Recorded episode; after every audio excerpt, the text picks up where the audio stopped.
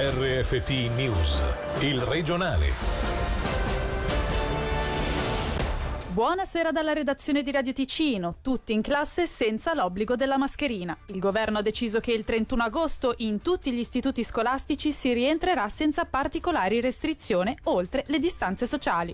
La mascherina sarà quindi facoltativa mentre alle elementari sarà addirittura sconsigliata. A comunicarlo oggi è stato il direttore del Dipartimento Educazione, Cultura e Sport, Manuele Bertoli. L'insegnamento quindi si svolge in linea di principio in presenza, dico in linea di principio perché ci saranno probabilmente alcuni piccoli aggiustamenti per quanto riguarda le materie speciali che prevedono un contatto forte tra gli allievi, penso all'educazione fisica o l'uso di materiale particolare, su questo si sta ancora affinando un po' la prescrizione affinché queste discipline si possano tenere. Nella scuola dell'obbligo la distanza fisica tra gli allievi non è indicata, come necessaria. Il punto importante è la distanza tra il docente e gli allievi. Nel post-obbligo la cosa è un po' più complicata perché i ragazzi del post-obbligo sono considerati come degli adulti e di conseguenza la distanza deve essere mantenuta anche tra gli allievi. Questo era Manuele Bertoli che abbiamo poi intervistato a margine della conferenza stampa a Palazzo di Governo chiedendogli se sia stato affinato un piano in caso di insegnanti o alunni a rischio. Ma anche il concetto di persone a rischio evolve nel tempo e per quanto riguarda eh, sia i docenti che gli allievi a rischio, tenuto conto di questa evoluzione, eh, evidentemente ci saranno delle misure specifiche, eh, capire soprattutto per i docenti chi può lavorare e chi non può lavorare, per gli allievi se possono venire a scuola e se non possono eh, essere seguiti da casa. Per quanto riguarda invece i parenti sia degli allievi che dei docenti, questo non è mai stato un tema perché non è possibile possibile tenere qualcuno lontano dal proprio posto di lavoro o dall'obbligo scolastico perché potrebbe a casa infettare qualcun altro. Non vale negli altri settori, non vale neanche nella scuola, è una cosa che deve essere regolata a casa. Proprio su quest'ultimo tema si è espresso il medico cantonale Giorgio Merlani, secondo cui è importante scogitare un piano o un protocollo da seguire in famiglia in caso di positività al Covid-19. Ma eh, di nuovo bisogna ribadire l'aspetto che la scuola non viene chiusa per evitare che gli allievi si ammalino o che i docenti si ammalino, perché sennò dovremmo chiudere la società intera. La scuola si chiude quando si teme che l'ondata epidemica sia tale e il ruolo della scuola faccia da amplificatore del virus e lo faccia estendere poi anche al di fuori della scuola. Quindi la chiusura della scuola quando viene fatta viene fatta per proteggere il resto della società, il resto del sistema sanitario. Io capisco i genitori, capisco la preoccupazione, però penso che i dati siano chiari oramai a tutti. Quello che io invito la gente a fare comunque fare già una riflessione fin da adesso, perché poi quando succede qualche cosa bisogna correre ai ripari, che ogni, ogni mamma, ogni, ogni genitore eh, con i bambini che vanno a scuola pensino che cosa fanno in caso di naso che cola, raffreddore, febbre e quant'altro. E quello che mi sento di dire è soprattutto un richiamo alla collaborazione all'interno della società. Il sistema di dare una pastiglia al bambino che non abbia la febbre per scaricarlo a scuola era qualcosa di mal accettato prima, adesso con la presenza potenziale del coronavirus è qualcosa veramente di immorale. Quindi se qualcuno ha un figlio che non sta bene, cerchi aiuto, chiami il medico e faccia fare il test, ma non lo porti a scuola di nascosto.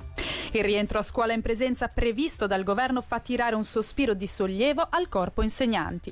Ad affermarlo ai nostri microfoni è il presidente del sindacato VPO di docenti Adriano Merlini. L'unica incognita riguarda la scuola post obbligatoria, dove l'alto numero di allievi per classe renderà difficile il rispetto della distanza minima di un metro e mezzo. Su questo punto si lavorerà nelle prossime due settimane per trovare una soluzione ottimale. Sentiamolo. Noi speravamo di aprire in presenza con la normalità, salvo qualche misura eccezionale eccezionale dal profilo igienico-sanitario e così sarà. In Ticino è già stato pensato anche a un responsabile di sede che dovrà seguire l'applicazione di quelle che sono le misure emanate a livello superiore. Viene data una grande libertà ai singoli istituti, però all'interno di paletti molto precisi. C'è ancora un po' l'incognita per il medio superiore per quello che è la distanza sociale tra gli studenti, dove in alcuni casi vediamo male possa essere garantita vista la distanza di un metro e mezzo, le condizioni quadro dell'insegnamento potrebbero essere migliorate. La principale è pur sempre quella del numero di allievi per classe. Noi siamo a 25, se il numero massimo fosse 20 allievi per classe, problemi di questo tipo non si troverebbero nemmeno al medio superiore. Tra i docenti, che però sono più di 5.000, la maggior parte tira un grande sospiro di sollievo perché sa che tornerà a lavorare in condizioni normali. Poi è innegabile che ci sia anche qualcuno che questa situazione di stress e di crisi per motivi suoi personali o familiari la vive molto male e quindi professionalmente si trova anche un po' indebolito. Parlando della situazione a livello sanitario, in tutto il fine settimana si sono registrati appena 4 nuovi casi di contagio in Ticino, addirittura zero nelle ultime 24 ore. Sentiamo ancora il medico cantonale anche su un eventuale tracciamento a livello scolastico.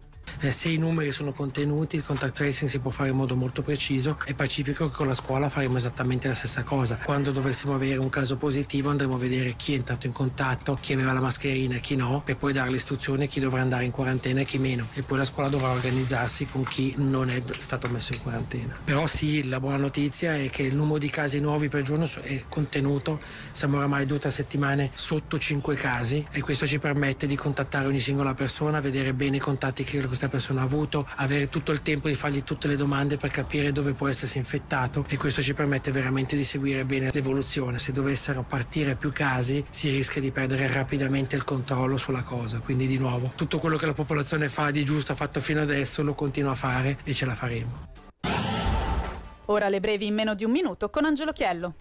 Piercarlo Re, il caso è chiuso. Nemmeno l'accusa ricorre contro la pena inflitta al ginecologo che sei anni fa sportò per errore entrambi i seni ad una paziente alla clinica Sant'Anna. Definitiva quindi la pena pecuniaria sospesa di 11.550 franchi. 3,2% tasso di disoccupazione stabile in Svizzera a luglio, prima della crisi era al 2,5%. Ad affermarlo i dati della Seco. In Ticino il tasso dei senza lavoro è al 3,4%, l'1% in più rispetto all'estate scorsa. Il lago Maggiore verso i suoi minimi storici. Il livello dell'acqua ora è a 192 metri sul livello del mare e il trend di meno 3 cm al giorno non dovrebbe variare molto nei prossimi giorni, causando quindi problemi alle imbarcazioni se il carico è troppo pesante. Passiamo all'hockey su ghiaccio. Lo scorso weekend prima uscita amichevole per Ambrie Lugano in vista dell'inizio del campionato programmato per il 18 settembre, coronavirus permettendo. Una decisione definitiva sarà presa la settimana prossima. Nel weekend entrambe le ticinesi hanno sfidato i Ticino Rockets, i bianco-blu si sono imposti 3 a 1, i bianconeri 7 a 1. Per i due tecnici c'è stata la possibilità di trarre le prime impressioni sui nuovi acquisti. In casa leventinese occhi puntati sull'attaccante finlandese Julius Nettinen, in casa Lugano sull'ex Berna Mark Arcobello. Sentiamo quindi Luca Cereda e Serge Pelletier.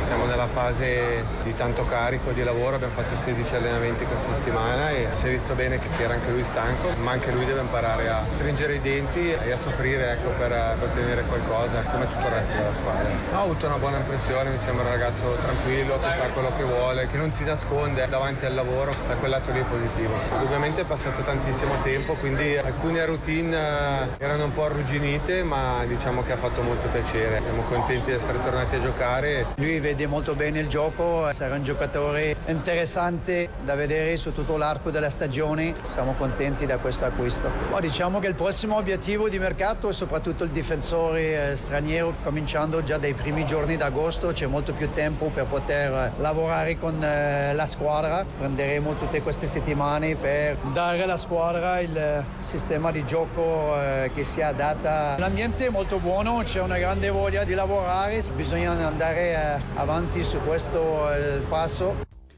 Per il regionale è tutto, tra poco spazio all'approfondimento dove come ospite di A2 ci sarà Zeno Casella del Sindacato Studenti. Dalla redazione da Gaia Castelli l'augurio di una buona serata. Il regionale di RFT, il podcast su www.radioticino.com.